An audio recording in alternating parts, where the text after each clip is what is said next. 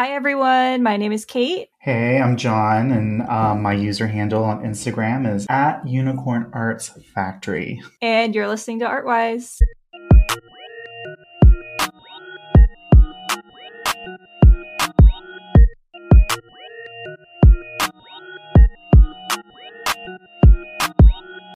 Hello, everyone. Welcome to Artwise. Today I have with me John.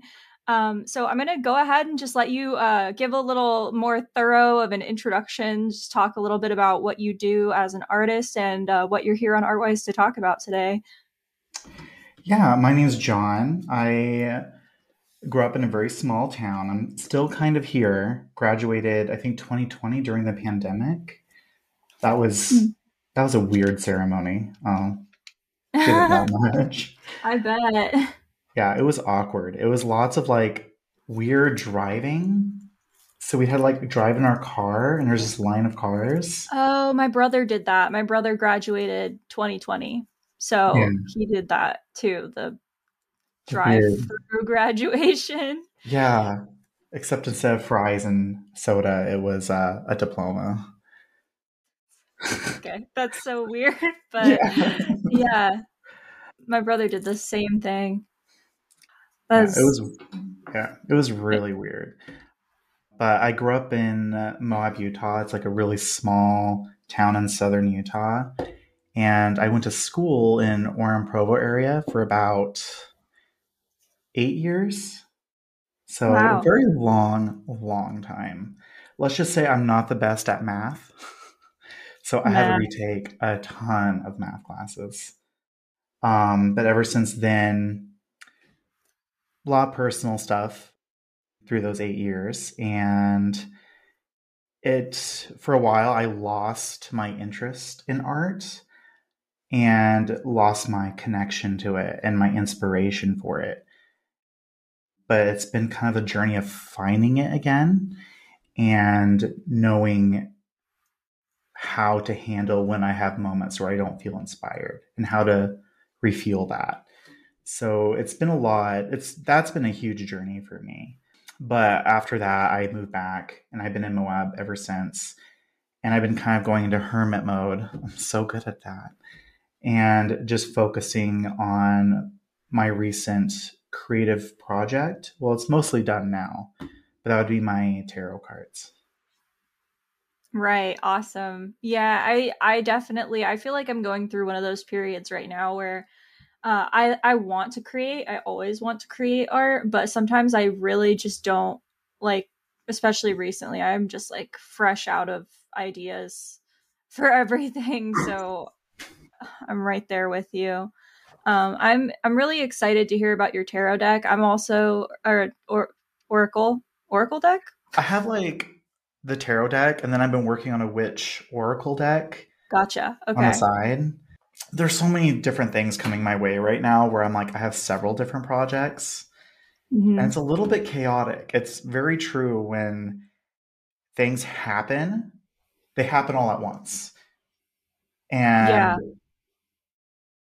then it just kind of like dies down until yeah. everything is thrown at you again. And now I'm trying to figure out how to manage that because I have a few things like with Moab Made, it's like a local art place, but I'm doing artwork for them as well. And me and my cousin are, she's helping me start my own business. And so, okay. yeah, it's cool. crazy. Yeah. I'm excited to hear about that because I'm I'm also I'm working on I've been working on this tarot deck since I think I started it in 2021. It's t- it's there's so many cards. Oh, yeah. it's taking me forever it's such a big project. It's so mm-hmm. hard to stay focused when you're working on something that's so time consuming.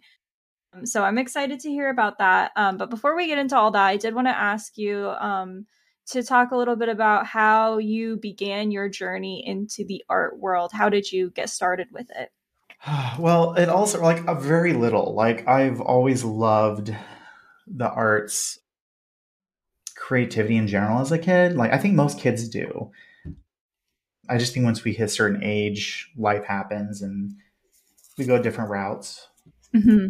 But I think all kids in general start as just bundles of creative joy and energy. But I think what first really inspired me was my mom would always draw like a mermaid. And as a kid, obsessed with mermaids. Like, if I can turn it into a mermaid, I totally would. It was like almost hilarious.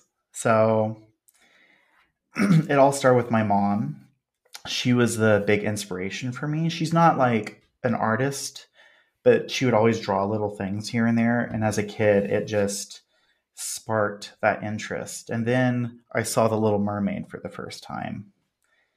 And that rocked my world as a child. I wasn't simply obsessed with The Little Mermaid, I was The Little Mermaid. Like all the drama. and every family event, I would like dress up as a Little Mermaid. And remind you, like, my family is very conservative. But as a little kid, you know, I didn't care. I was like, whatever. So I like go down to the basement and then I like dress up as a mermaid and then I would ascend the staircase singing the Little Mermaid song. and then my family would just go quiet. and I never oh. understood why, but like but yeah, it was just the idea of creativity and creating your own characters and putting yourself in a world you want to be in or a world you want to experience. And I think that's the beauty of arts in general is that you can create new worlds, new ideas, your own universe, and you can do whatever you want with it. And it just brought so much excitement and joy to me as a kid that that's all I ever did was come up with stories and characters for those stories and environments for those stories. And that's kind of what initially just like inspired me, the whole creative process of it. Gotcha. Okay. Yeah, that's really cool. Um, it's it's so interesting to hear what everyone has to because everybody no one gets past that question. The first and the last question are the same for everyone. It's like the middle ones that i uh like kind of make like custom to each artist's situation. But it's so interesting because there's a lot of people i very much like you i've always i've done art since since childhood and it just i never stopped. And there are so many people that have always like they come on the podcast and they're like talking about their childhood and how they always wanted to be an artist but they felt like pressured not to and so they stopped for like decades and didn't pick it back up again until like you know they were like a fully grown adult so it's really it's really interesting to hear someone with a similar experience to me because it doesn't happen all too often on this podcast. so I was wondering if you could, you already mentioned The Little Mermaid, but I was wondering if you could also talk about some of the uh, the inspirations behind your work and the type of work that you do. Like if you had to describe your your art style, how would you describe it? Very it's so funny. Like the art that I love and always inspires me is similar, but my artwork always be ends up being the extreme opposite of it. So mm-hmm. like I love darker type works. Like I love the colorful and stuff, but I love the more like inked, that kind of stuff. But I always felt myself gravitating naturally more towards the vibrant and colorful and whimsical. And I always am like, you know, I'm gonna do something dark and brooding and sad. And then I try and I'm like, it still looks too happy. so I think it's a huge part of it is recognizing like maybe your style or what you're going for isn't initially style is not the right word, but what you go for, what you do creatively will not always necessarily be similar to even the things you like or inspire you. Those things help fuel you, but I think in my journey and my process, I've kind of come to experience that like after a certain point, your work kind of comes out and flows naturally and speaks for itself, whatever that may be. And I think it's going with the flow of that and not pushing against it. Like when you're working on something and you're like, no, I want to be this specific vibe or feeling. but it just naturally starts flowing another direction. And sometimes as artists or control freaks like me, we want to control it and not allow it to flow in whatever direction it's going to go. So it's about finding that or recognizing that flow when it comes and kind of moving with it and not against it.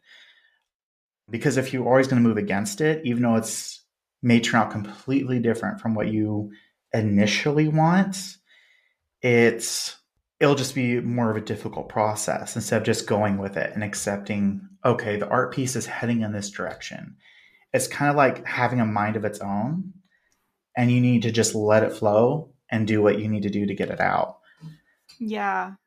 I fully agree with that. It's so weird that you bring that up too, because I was just struggling with that literally this morning.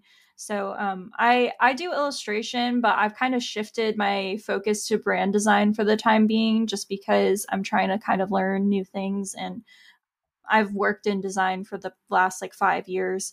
So um, I'm doing a rebrand for my own business, and I, I, prepared for weeks like i made this huge mood board on pinterest that was going to be like the exact oh my goodness i'm sorry if that was loud that's going to be like the exact vibe that i wanted to encapsulate with my brand and then i sit down to do the art and it just like it just came out completely different and i'm literally like i'm sitting here like thinking like okay maybe do i start over or do i just keep going with like what I've done because I don't dislike what I've done, but I had like a whole plan for like this other vibe and it's kind of going in a completely different direction. So that happens to me a lot. I think as an illustrator, I feel like I embrace that when I'm making illustration, especially if it's my personal work and it's not dependent on like strategy.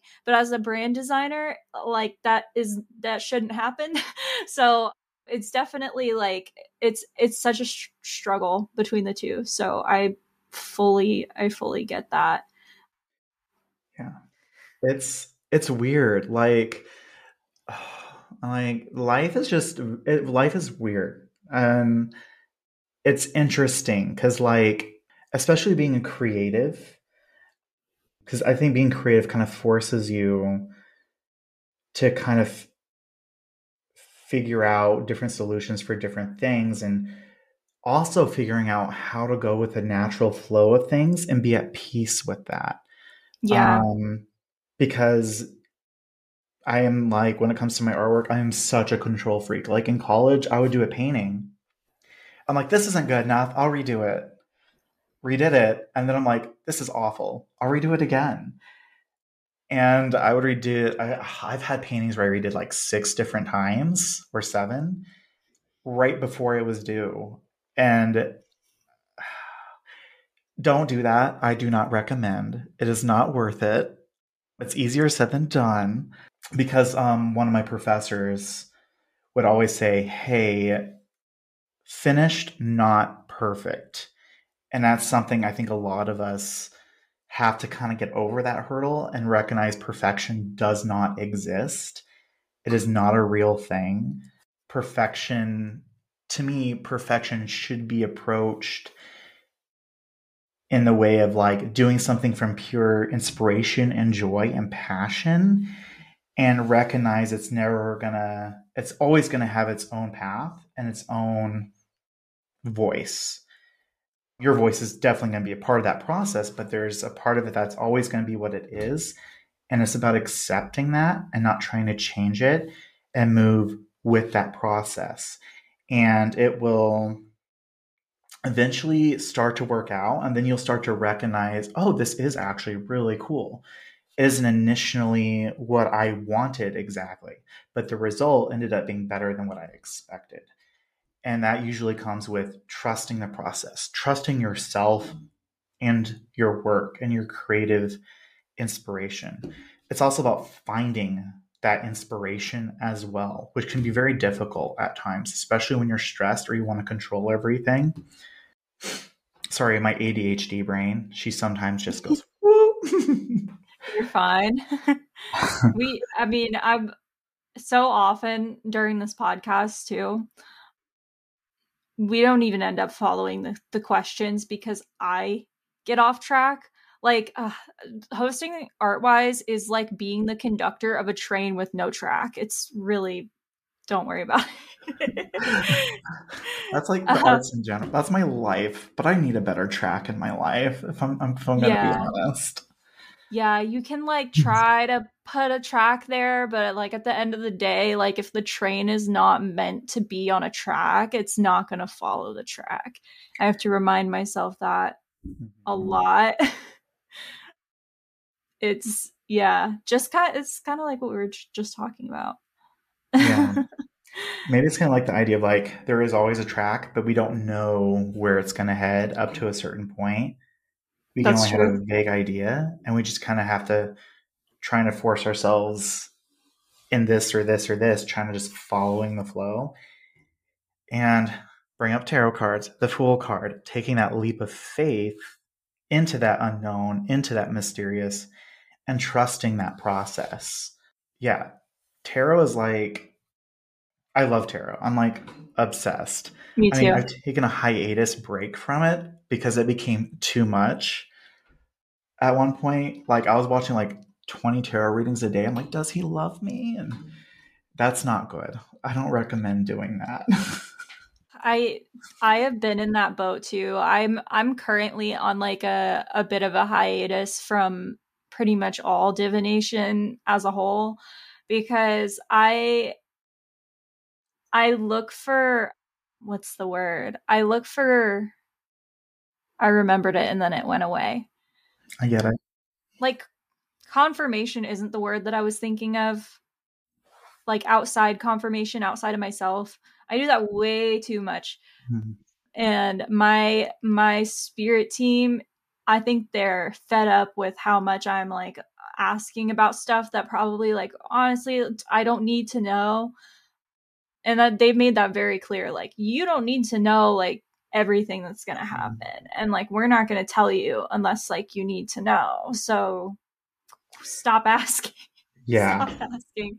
It gets like that to a certain point. I don't know if you've had the same experience with tarot, but that's like pretty much where I'm at. And then you, sometimes you'll get to a point where they get so annoyed because you're just asking the same question over and over again that they'll just start like making stuff up that just doesn't make any sense and has nothing to do with anything ever. It it, it mm-hmm. I don't know how it is for you, but it gets crazy for me. So I'm on a I'm also on like a like a tarot reading, like a hiatus for myself personally, yeah. because I'm just I get too caught up in in getting confirmation yeah for things that like don't need to be confirmed because it, it, it gets to the point where you're wanting to control the outcome and situation and you recognize you can't do that. I do believe mm-hmm. there is a fundamental knowing everyone has about themselves and their own life.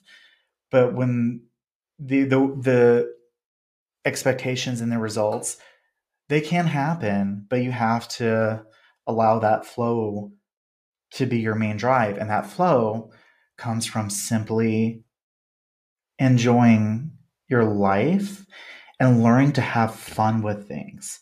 And if there's something that you're struggling to have fun with, but you need to get done, take a moment to meditate on it or find a path of joy on that project. For example, like studying and stuff. Like I love studying anatomy, but being in school for so long, it just sucked the creative life force out of me. And I'm like, and I noticed like I would draw tons, but I never see all of my stuff improving really very much, very little. And now I recognize that's because I wasn't enjoying it. I wasn't having fun with the process. And I didn't know how to put myself back in that headspace. So when you're like about to do something you don't necessarily want to do, but you understand you need to do to get better, it's about like not for me, it's learning to not force yourself to do it. Sometimes, sometimes that works for people, and that's great, but it doesn't work for me. And for me, it's been learning to take a moment back, think about it, and get myself kind of pumped up and excited about it, and then taking the step and doing it. when I find that place of excitement, whether that be through meditating beforehand, looking up inspiration. But it's also balancing that out because sometimes you can look up for inspiration and that's all you do. so it's yeah. about actually, when you feel that feeling, taking that action and that step forward, not continuing to look. My bad. Tap something. You're good. to find that, my brain, okay, inspiration. Sorry, my ADHD is so bad. No, you're you're fine. Finding that place of inspiration and joy and excitement in something and then taking action but following through on that action when you feel that inspiration. Like mm-hmm. sometimes we like distract ourselves so much that we forget to take action when that inspiration is happening that's a very important thing to notice in yourself and pay attention to. Because if you get that little urge to draw or do something, do it. Right when you get that urge, close whatever's distracting you, move it to the side, and go and take that action. Because sometimes you can get inspired, but like all you do is like put yourself in this spiral of like just looking stuff up.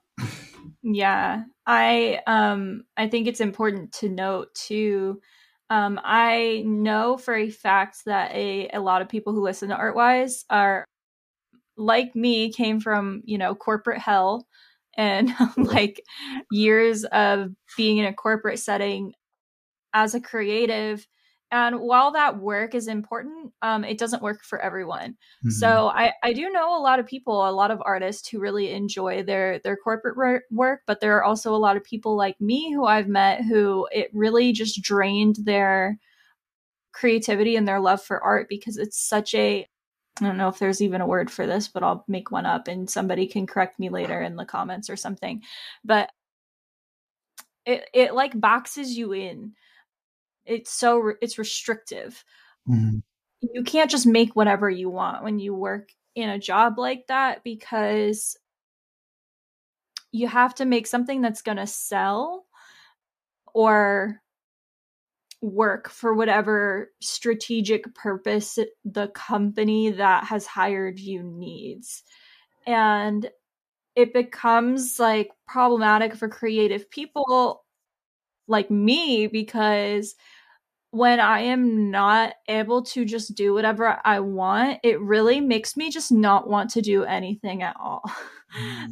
I'm an Aries rising. I don't like to listen to other people at all. So I know there's a lot of people listening to this who I feel like struggle to find inspiration because their work has kind of turned so like they all their creative energy goes into like a corporate position where they can't really do what they want. And then it by the time they exactly. By the time they get home from work they're so drained that they feel like they can't and that's where i was at for years. I was in corporate for total of a little more than four years and I when I got home from work, like the last thing I wanted to do was make more stuff. And after you know after COVID happened, and COVID like changed a lot of things for a lot of people, but for me, the main issue that I had after COVID happened was I started realizing like just how bad that was for me because I had this like really, really good, healthy coping mechanism in art that I now was not able to utilize because all of my energy and all of my really, really good ideas went to this job that I didn't really care about, didn't really enjoy.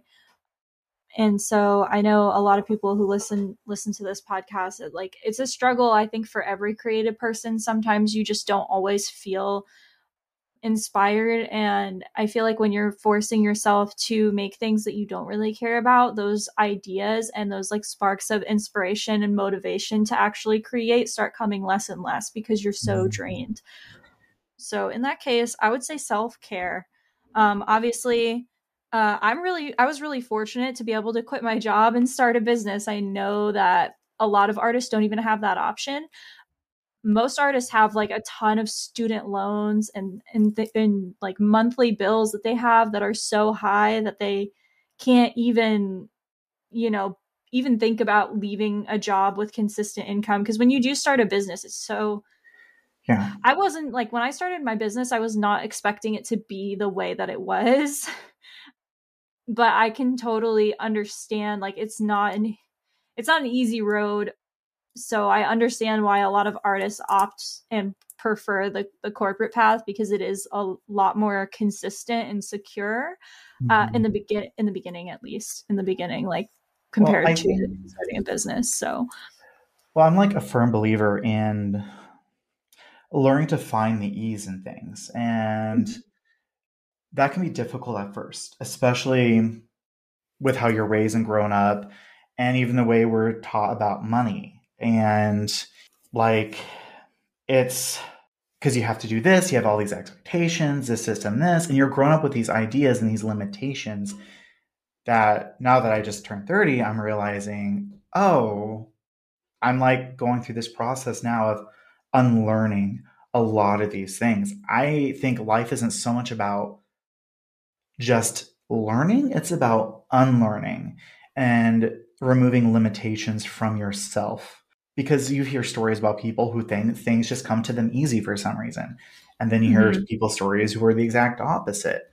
And I think that comes with where your headspace is at and where you're at personally with yourself and the relationship you have with yourself. The better you are focusing on developing your personal relationship with who you are as a person, and this better everything I think will flow. Like it's been a weird couple years for me. Like I used to be like, eh, if there's a God or a spirit or whatever, if that exists, cool. But now I'm like, been through some things. I'm like, can I can I curse? Yeah, that's fine. okay. I was like, holy shit! Like, there is something to this. But for me personally, what I've learned, universe, God, whatever you want to call it, all I think it's about is minding your own fucking business and learning to love yourself to the point where you can't help but love other people and other things.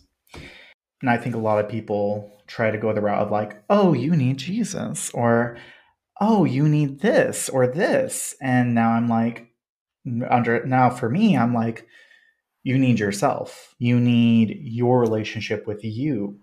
And understanding you are not separate from anything we tend to separate ourselves from things, which causes a lot of conflict or resistance in our lives, and it make, can make life difficult. But if we learn to practice realizing we aren't separate from this thing we call love, God, whatever, is when we start to truly feel empowered and allow that flow to happen faster, more quickly, and swifty, swifty, swifty, but more with more ease. I like Taylor Swift. Oh, yeah. I made a Swifty joke. I'm, I'm a dork. Anyway, going with that, finding that flow, going with that flow, and trusting the process as it happens. I'm right now in this place where I recently quit for the season at my server job uh, just to focus on my art full time. Mm-hmm. And I might rework some of my tarot cards and stuff like that hopefully I can get that finished and set up soon. Um, right now, I just I'm still figuring out the cost and stuff, and um, my cousin she is going to invest, but it's interesting when you start when you learn to quit stressing about things and trying to control things how some things will just pop into your life. Like whether it be an opportunity or a person. It's interesting. Because for example my cousin haven't talked to her for years. Like i struggle with pretty much all my family. Because they're very religious. Very evangelical and it's always been difficult it's always been difficult but my uncle passed away last year and i wasn't really close with my uncle but I ran to my cousin Tamara, and it was like, it turned out we have very similar beliefs. And I didn't think I had a family member like that. And it was very hard because it was her dad and it was oh poor girl i don't know how she does it. But i've learned like in hard situations because uh, like another example we had a huge flood here. And i noticed like hard times. It's learned to appreciate even the hard and difficult times because i noticed in those hard times we tend to reconnect I reconnected with my cousin during the passing of my uncle. And during the flood, people like from very different parts of town came together and they all worked together to help clean everything up. I mean, like it's like a disaster struck, but it struck, but it brought everyone back together in a way. And it's learning to appreciate those difficult times and actually what they do to help bring us together even though it's hard and even though it's difficult. It's finding gratitude and appreciation wherever you can. Um, and it just takes practice and moving with that flow because sometimes difficult things happen to push us in a better direction or a direction we're supposed to go. Yeah, I I full wholeheartedly agree with everything that you said. It was it's kind of a lot to unpack, unpack but I I have very similar beliefs. And I definitely think um, I agree. I think that the the best things in life don't come easily and in when when bad things happen in the moment it is so hard to remember that like um things don't happen to you they happen for you and even though something really bad happened like keeping in mind that it does those things do bring people together and do help form really important new like life changing connections and other you know things. Uh, growth is never comfortable. So i you know i think everybody it's it's easier said than done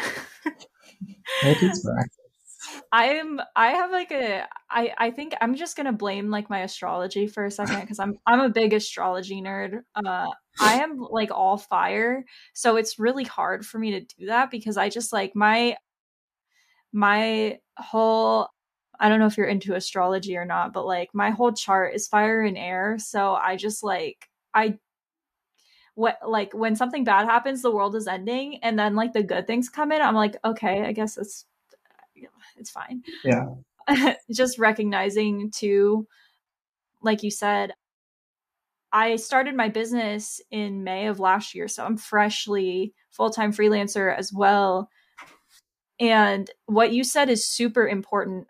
What you said earlier, you really do have to kind of, I don't know how to word this, like kind of let things that are out of your control like just blow by you, mm-hmm. which is mm-hmm. something I've never in my life. I personally, like, I suffer from horrible anxiety my whole life. And through spirituality, I feel like it's gotten a lot better in some regards.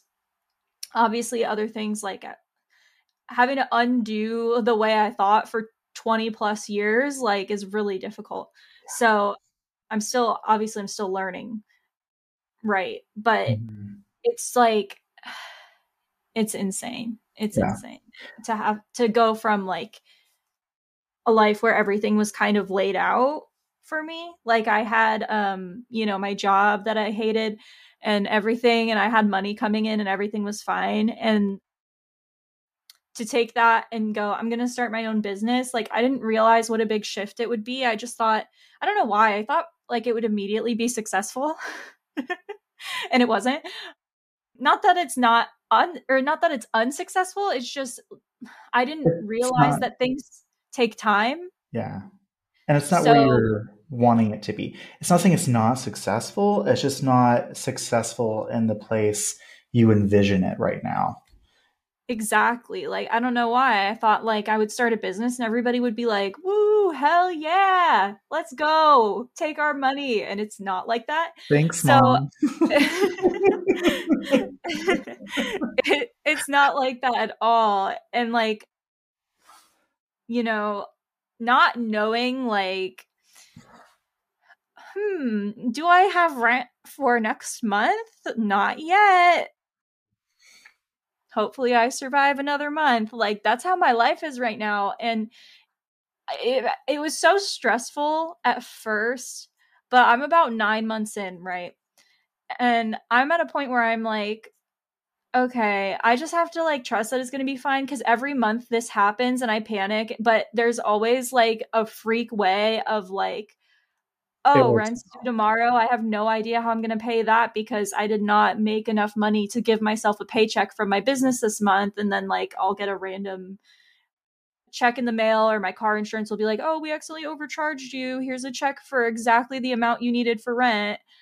Or like some random stuff will happen. So, you know, it gets easier to trust that everything is going to be okay when those things start happening but it's hard to unlearn like the way that like we're programmed to exist in this society that's a whole other can of worms yeah. but um yeah so Especially speaking of all that i do i really do want to talk about your tarot deck oh yeah a lot because we kind of shifted but i do i want to talk about your your tarot deck like what inspired you to create it tell us as much as you can about it. Uh, where are you at with it?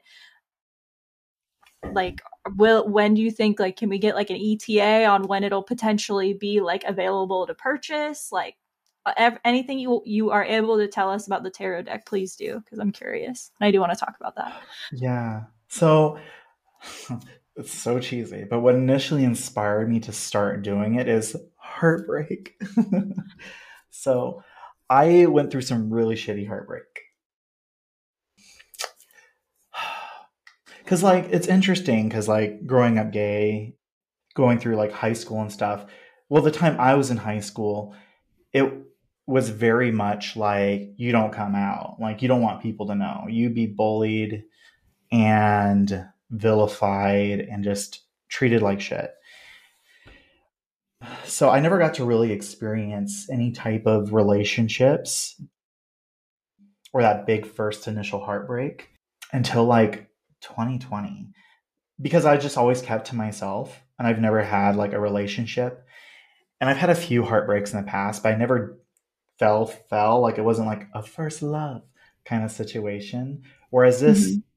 situation was. And I still love and care about this person. We're no longer friends. I had to kind of I had to cut it off, but it it it it kicked my butt in a really good way because it, it forced me to start going inward and have learning to have that type of love and appreciation for myself instead of trying to find it in other people and other things. And once that happened, the tarot card thing, I just started doing tarot cards. And the how it kind of it's interesting how it happened because I never really because you know like usually when you do a painting you do comps you do planning planning out sorting the colors figuring all that out. I did none of that. It was weird. Like I just opened it up and just started painting and just going with the flow of it like I just found that flow space for me and I busted out like 78 cards in less than a year. So 78 paintings. Um, a lot of them I've been redoing and reworking and doing over, but during that process of first initially doing it, I didn't know planning. And it was kind of like it was weird because I was always like, what? like why is this turning out really well when I've done very little planning for it? And then, then I recognize maybe that's because I'm finding that joy, that inspiration, and I'm finding that flow with it. And that's why I'm like recognize that's so important to find when you do anything. Um, when it comes to studying or even going to the gym, like or pretty much every aspect of your life that you have resistance towards. I've learned it's very important to find a place of excitement and inspiration and then take the action. Not not trying to be like oh and forcing yourself to do it because it just kind of backfires and you don't get very far. But if you're able to take a moment and be like reflect and be like oh i'm excited about this it just kind of flows. And that's how it kind of was with the this tarot deck and how I initially did it, I didn't do it in order. I was doing way too many tarot readings at this time, like bad, like like six, seven, ten times a day bad. Don't do that. Don't do that. it's not helpful. I even got readings at one point that were saying, you should stop doing tarot readings. And I'm like, yeah. same. No, same. But um when it came to each card, I would start with the card that would show up for me the most in each and every reading. And then finish them one by one. So the first card I did was a death card. The death card came up, the lovers came up a lot, and the star. Those were the first three I did. And the death I read I redid because it was my first one, and I look back at it now. I'm like, oh. so I redid that one. The star one, I haven't redone at all. But it was just interesting seeing the pattern of like how I was doing it and the cards that were popping up for me to do first. And it was kind of fun because it helped me learn the cards and I think I'm pretty good at reading them now. like and I've done so many readings for people and stuff and it's kind of cool because like it's been a way of helping people, other people too. And I think that's what helps inspire me to to finish this this finish this tarot series and to put a lot more energy and time into it because not only the joy I get from making the cards, but from what I get from giving people readings that are helpful or help encourage people or help people understand things about themselves that they couldn't pinpoint. And with this tarot series, I, am doing it slightly different. So each, oh, excuse, oh, excuse me as I die over here. So, how I have it structured and set up is the major arcana. Each mm-hmm. card is going to be a little mini chapter in an overall story. And so the story is about like this little girl. It's it's a basic story. It's not anything I have gone spent years on this story because I've been trying to wrap this tarot deck up as soon as I can. Um, I have other projects I've been spending years on, and I need to start moving forward with those. But I need to finish this first. I need to finish. Finish, not perfect. But it's about a little girl kind of, it's like a kind of like an Alice in Wonderland ish kind of story. So it's about this little girl and she goes into the Witch's Stone, which is like this portal into this universe where she meets all these characters in tarot and she goes through each one learning a lesson and growing and evolving as a person through her journey and through this story and her interactions with all these different characters that are in the tarot cards And so I, I'm kind of trying to do a little more of a unique twist on it. So when you're reading the booklet, it's not just description of the card; it's like a story that goes throughout, and the small description at the bottom. And so, wow. yeah, it's it's been a lot of fun. And right now, I'm working on my own personal cards to throw into the deck and show her at the end of her journey a little bit and kind of having maybe a card in it that's just left up to interpretation. There is no description. It's whatever you take away from the artwork in the image. Um, because a lot of that is tarot too, is not just going by the imagery, but going by, well, I mean, not just going by the description, but also going by the imagery. Because sometimes the imagery will give you a completely different message than even the description of the card. And, um, and it's really pretty. I know there's it's just it's just a very beautiful outlook, and I think that's why I gravitated towards tarot more than any other spiritual practice, is because it is visual, and mm. I'm super dyslexic, and so uh, reading the Bible has never been fun for me. yeah, it's so weird because as you were talking, before you even mentioned Alice in Wonderland, I was going to ask you if you have seen this Alice in Wonderland deck? Because that was what popped into my head when you were describing like when you were talking before. I love be I'm basically psychic, it's fine. I have this I don't know if you've heard of this deck. It's called Tarot in Wonderland, and it's it's very similar to what you described. Uh, kind of, but it's literally Alice in Wonderland. Like it oh, is the cool. Alice in Wonderland story, like the same, like yeah, that book. But the guidebook, I can actually grab it if you want. I have it like right yeah, over here. Sure. Yeah. Like I haven't, but yeah, I haven't heard of it. But yeah, no, that'd be cool. I'd love to see it. Yeah. The people who are watching the YouTube version of this can see this. So if you're not on YouTube, uh, check out the YouTube version of these episodes because they do come out a little bit earlier than the uh, the uh, audio only versions on Apple Podcasts and Spotify. But yeah, I'm gonna grab it really quick. I have a ton of decks because I have an addiction. I, I do. This is what it looks like. So it's called Tarot in Wonderland. This is like the deck. It's like a big box. Um, it's like a magnetic. I don't know how much research you've done on the printing of your deck yet, but it has the magnetic box, which this is what I want to do with my box when I get my deck printed. yeah. I'm trying to figure out if I want to do it big or small. That's where I'm at. Like I know I want to do a mm. magnetic fold box, but yeah. I'm not sure how big I want to make it. Yeah. Yeah, this right. this box is huge, but the cards are small, like in the box, like they're normal size cards. I don't know if you can see it. Yeah. the people watching. These are the cards like falling out over here. But the guidebook is like a it's like a book. like it's a whole like it's like a novel, but it it uses parts of the actual let me try to find a card here. It takes each major arcana, minor arcana, every part, and it ties it into the actual book, the Alice in Wonderland book. And it has a picture of the card. There's a whole explanation of like in the book through the looking glass, this is what happens, and here's how it relates to the card.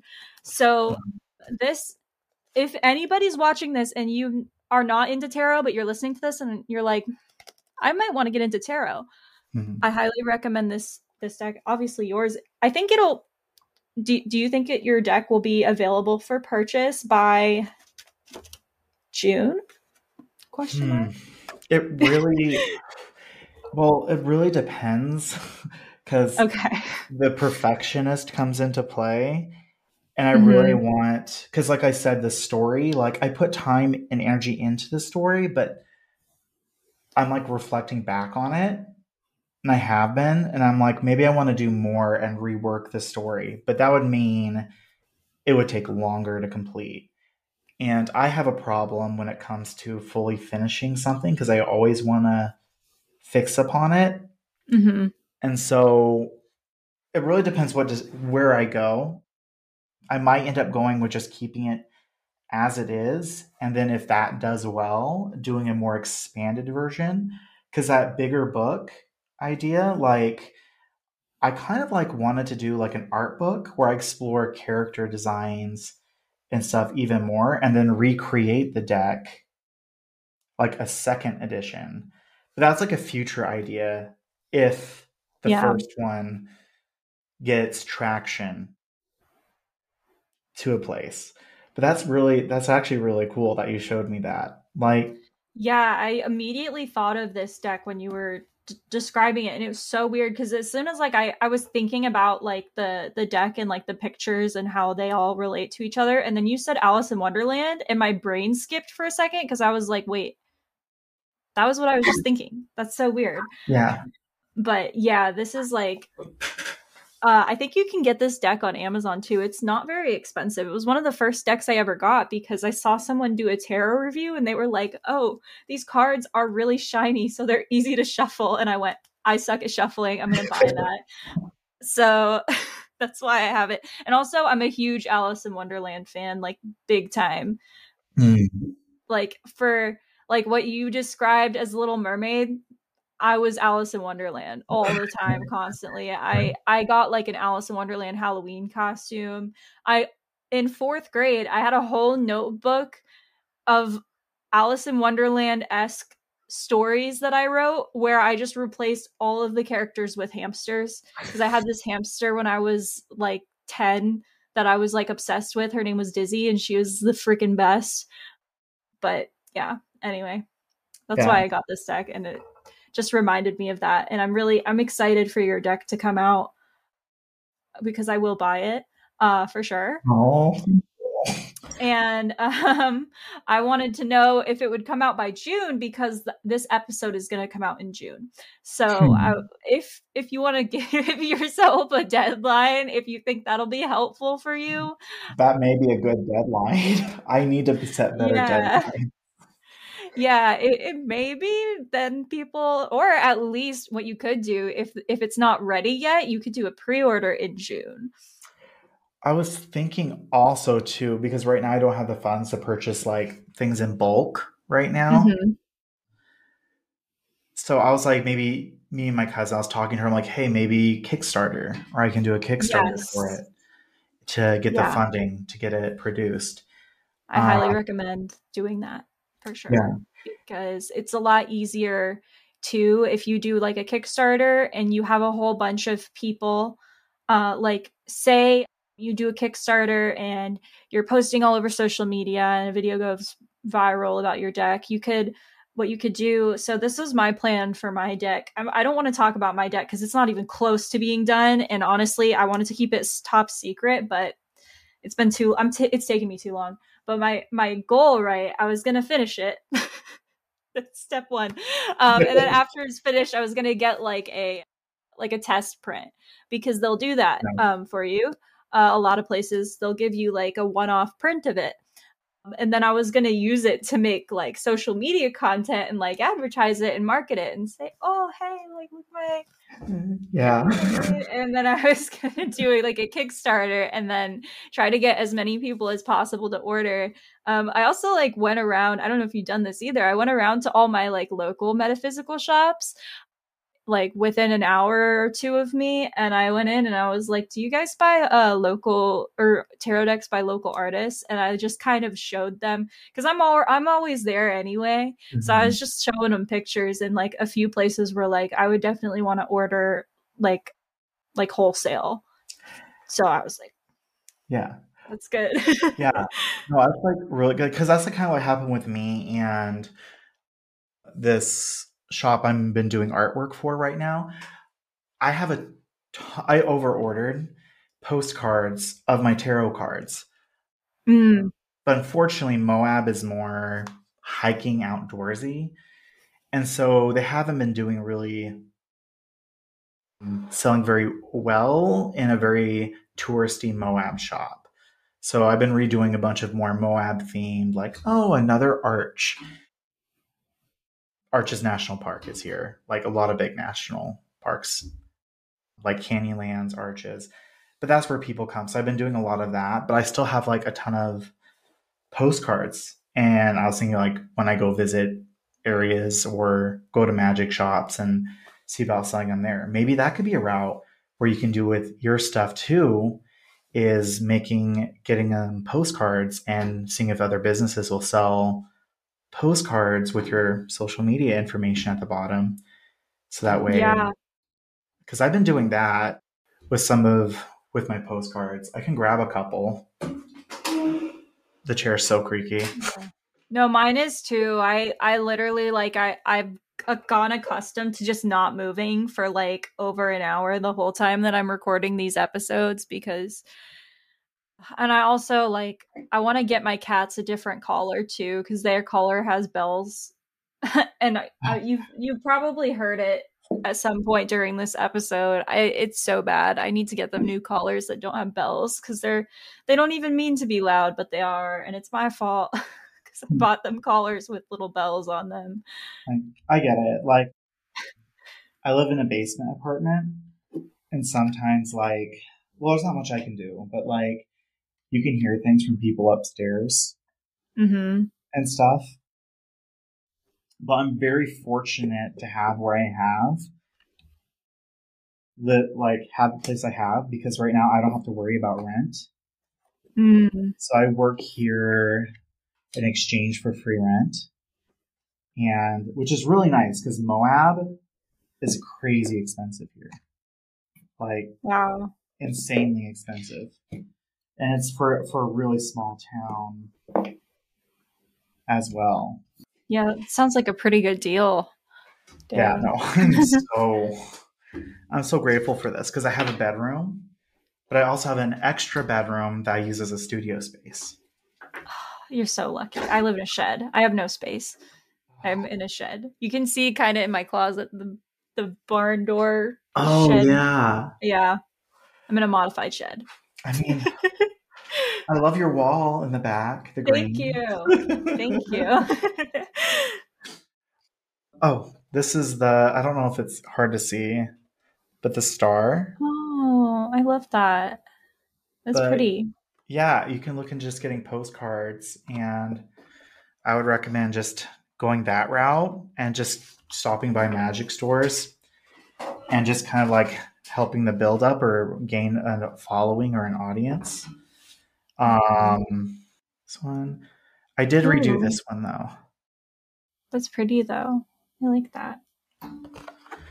And I'll show you one more. And this is probably like my favorite, and it's the first one I did, which is uh the death card. Yeah, if you could just like describe these a little bit for the people who aren't watching on YouTube. Oh, yeah. we forget sometimes that people can't see us. It's yeah. yeah. For those who cannot see us, the star card is it's like very blue and green and it's like a tree. Like my vision for this was like a magical tree nymph. Like mm. she's like but she's like standing over this pool and water is overflowing from her hand. And the whole idea, because the star card is all about healing and wishes and making dreams happen. And something I've learned from this card is that your wishes and dreams become more clear and focused the more you focus on healing. Because mm-hmm. um, the more clarity you have towards the things you truly want and desire.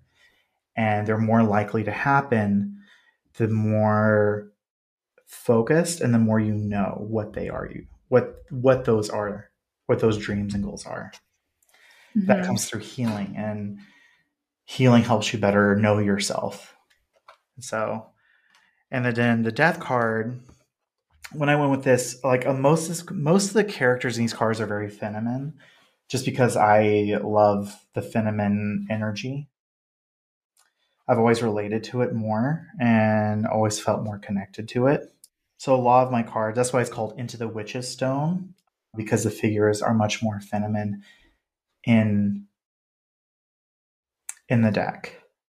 And for example, the hangman is is a is a female, is a girl. And it's kind of funny how sometimes things just happen because the colors I use for the hangman are very similar to um, the transgender uh, flag. Mm. And it just kind of came out that way. And I thought that was interesting because, like, in the original deck, it's a guy. And in my version, I did, I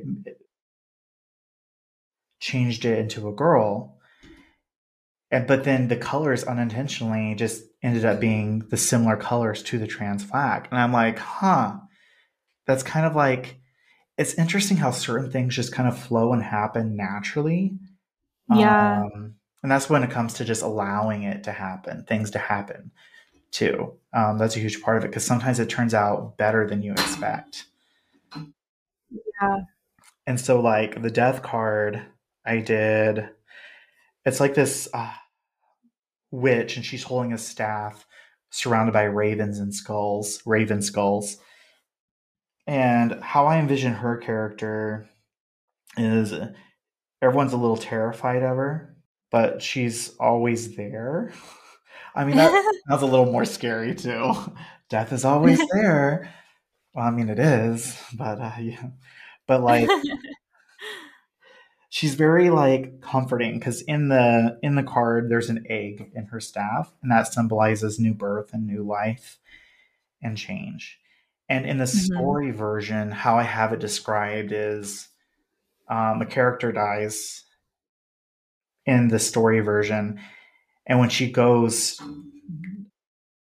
to collect the soul or whatever, she when she collects it, I just imagine she's very like on the card, she's very brown, dull, but I imagine when she collects the soul, this burst of greenery and life just flows out from her for a split second and then it all just withers and dies.